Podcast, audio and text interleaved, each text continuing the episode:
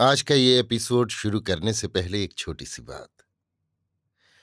क्या आप भी अपना पॉडकास्ट बनाने की सोच रहे हैं? तो एंकर ट्राई कीजिए। ये पॉडकास्ट बनाने का सबसे आसान तरीका है। नंबर एक, ये फ्री है। नंबर दो, इसमें कई सारे ऐसे टूल्स हैं जो आपको अपने फ़ोन और कंप्यूटर पर रिकॉर्ड और एडिट करने की फैसिलिटी देते हैं। नंबर तीन आप अपने पॉडकास्ट को डिस्ट्रीब्यूट भी कर सकते हैं, जिससे इसे स्पॉटिफाई और दूसरे प्लेटफॉर्म पर सुना जा सके। तो डाउनलोड कीजिए फ्री एंकर ऐप या विज़िट कीजिए एंकर डॉट एफ़ पर अपना पॉडकास्ट स्टार्ट करने के लिए। ये तो थी एक छोटी सी जानकारी, और अब शुरू करते हैं एपिसोड का सिलसिला। तो आज के एपिसोड में लीजिए सुनिए। अयोध्या सिंह उपाध्याय हरिऔध के लिखे उपन्यास, अधखिला फूल की चौबीसवीं पंखड़ी, मेरी यानी समीर गोस्वामी की आवाज़ में। आज तक मरकर कोई नहीं लौटा, पर जिसको हम मरा समझते हैं, उसके जीते जागते रहकर फिर मिल जाना कोई नई बात नहीं है।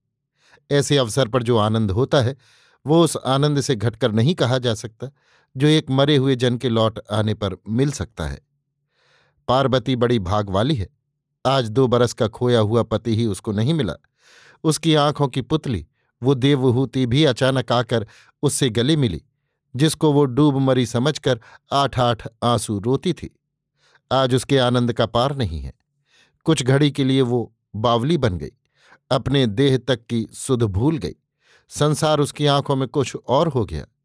न उससे हँसते बनता था, न रोते। पर कुछ ही बेर में वो भाप जो धुन बाँध कर भीतर उठ रही थी, बाहर निकल पड़ी और वो फूट फूट कर रोने लगी। जब बहुत दिनों की जी में लगी दुखड़ों की काई झरझर बहते हुए आंसुओं से धुल गई और पार्वती का जी कुछ हल्का हुआ, उस घड़ी वो और सब बातें भूलकर हर मोहन से कहने लगी, क्या आपको मुझको इस भांति छोड़ देना चाहिए था? आप किसके हाथ मुझको सौंप गए थे, जो दो बरस तक मेरी सुध भी न ली? सब तो गया ही था। मैं आपका ही मुँह देखकर रोती थी। फिर आप इतने कठोर क्यों हुए? पर फिर भी मेरे भाग्य अच्छे हैं, जो आपने इतने दिनों पीछे भी चेता और मेरे उजड़े हुए घर को बसाया। हरमोहन पांडे भी इस बेले चुपचाप आँखों से आँसू बहा रहे थे। जब पार्वती कह चुकी, वो बोले, जिस होनहार ने धन, संपत्ति और गाँव घर मुझसे छुड़ाया था उसी ने तुम्हारी ऐसी घरनी, देवहूति जैसी लड़की और देव किशोर जैसा लड़का भी मुझसे छुड़ाया। मुझको सब भांत का दुख तो था ही, पर जमाई के किसी साधु के संग कहीं निकल जाने की बात मैंने सुनी। उसी घड़ी मेरे दुख का पार न रहा। मैंने सोचा, ऐसे घर से तो बन अच्छा है, और इसी धुन में मैं बन में निकल गया। निकलने को तो मैं बन में निकल गया, पर वहाँ मुझको बहुत कुछ भुगतना पड़ा। महीनों मुझको बन फल खाकर और झरनों का पानी पीकर अपने दिन बिताने पड़े। बात यों है, वन में निकल जाने पर जब दो चार दिन पीछे जी ठिकाने हुआ तो मेरे जी में कई बार ये बात उठी, मैं घर लौट चलूँ, मैं घर की ओर चला भी, पर जिस पथ से मैं वन में घुसा था, वो पथ कुछ ऐसी भूल भुलैया के ढंग का है, जिसने मुझको घर न लौटने दिया।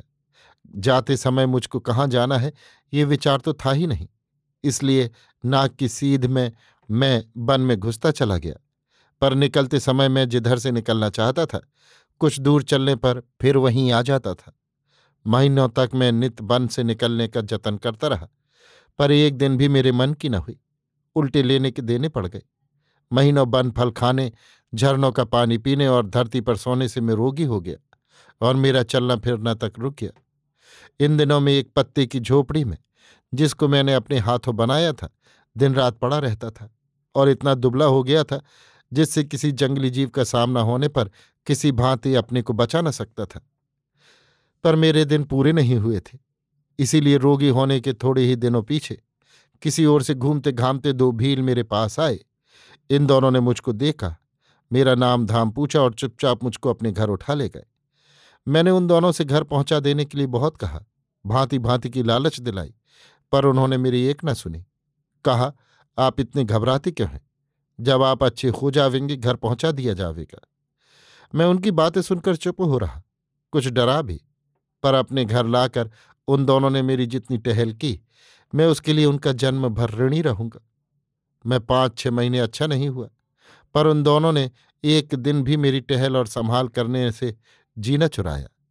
जब मैं भली भांति चंगा हुआ, उस समय मुझको घर से निकले एक बरस हो चुका था।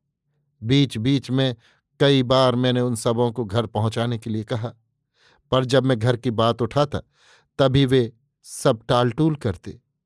क्यों वो टालटूल करते?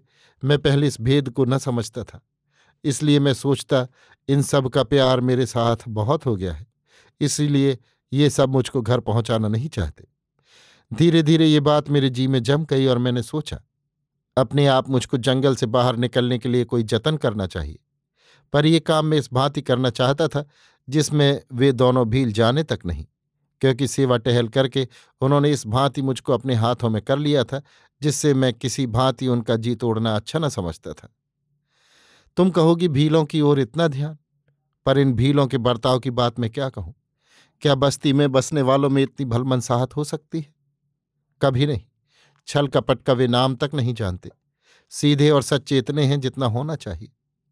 हम लोग मुँह पर बात बनाते हैं, बात चलने पर धरती आकाश एक करते हैं। कभी कभी ऐसी चिकनी चुपड़ी सुनाते हैं, जिससे पाया जाता है, हमसे बढ़कर भला कोई दूसरा हो नहीं सकता। पर भीतर की सड़ी गंध से जी भिन्ना जाता है। काम पड़ने पर ऐसा भंडा फूटता है, जिसके कहते हुए भी लाज लगती है। मुझको बस्ती के लोगों से भली भांति काम पड़ चुका था। मैं बहुत से लोगों का रंग ढंग देख चुका था। इसलिए जंगल में पहुँचने पर जब भीलों से पाला पड़ा तो मुझको जान पड़ा बस्ती के लोग इन भोले भाले भीलों से कितनी दूर हैं। कभी कभी मेरे जी में घर न पहुँचाने की बात खटकती थी, पर इसको भी मैं उनका प्यार ही समझ चुका था।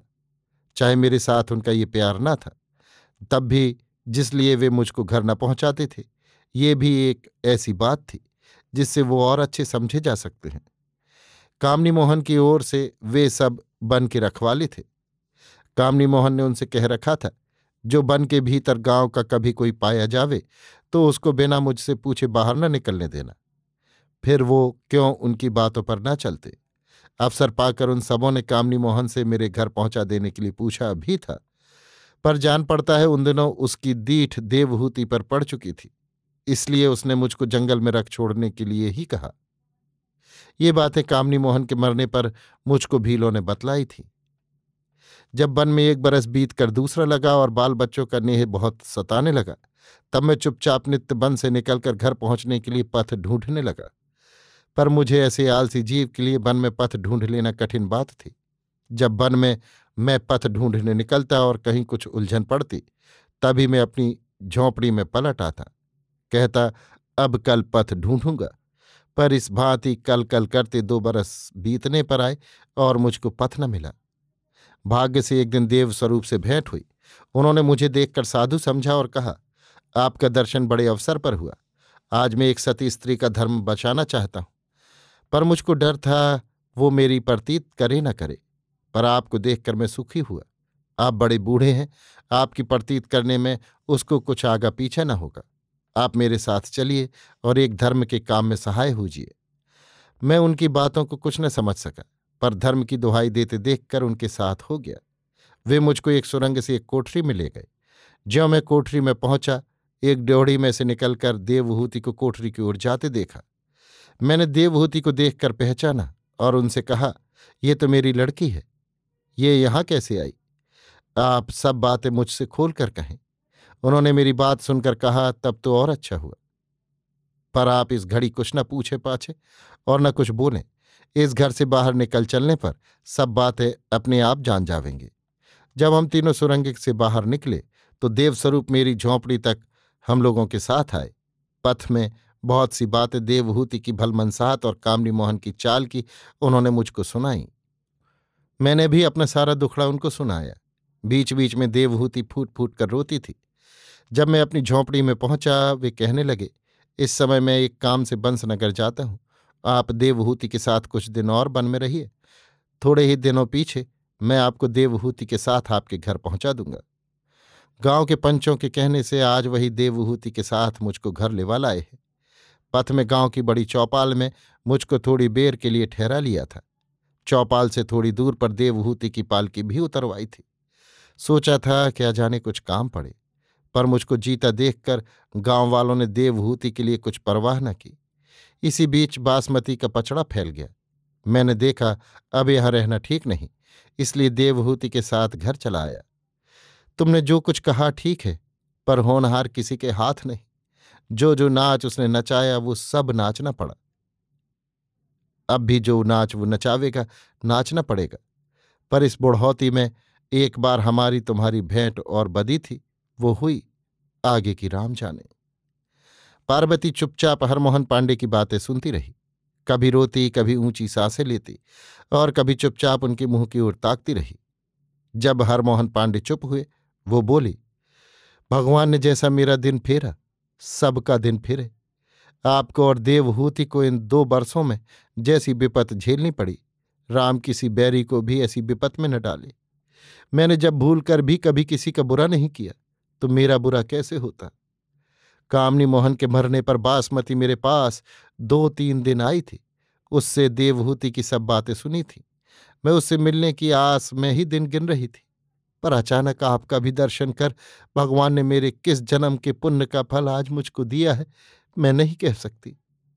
पार्वती इन्हीं बातों को कह रही थी। इसी बीच गाँव की बहुत सी स्त्रियाँ देवहूति से मिलने के लिए वहाँ आईं। देखकर हरमोहन वहाँ से उठकर एक दूसरे घर में चले गए। पार्वती देवहूति को स्त्रियों के पास छोड़कर पहले हरमोहन के पास गई। उनका हाथ मुँह धुलाया, उनको कुछ खाने को दिया, पीछे स्त्रियों के पास लौट आई।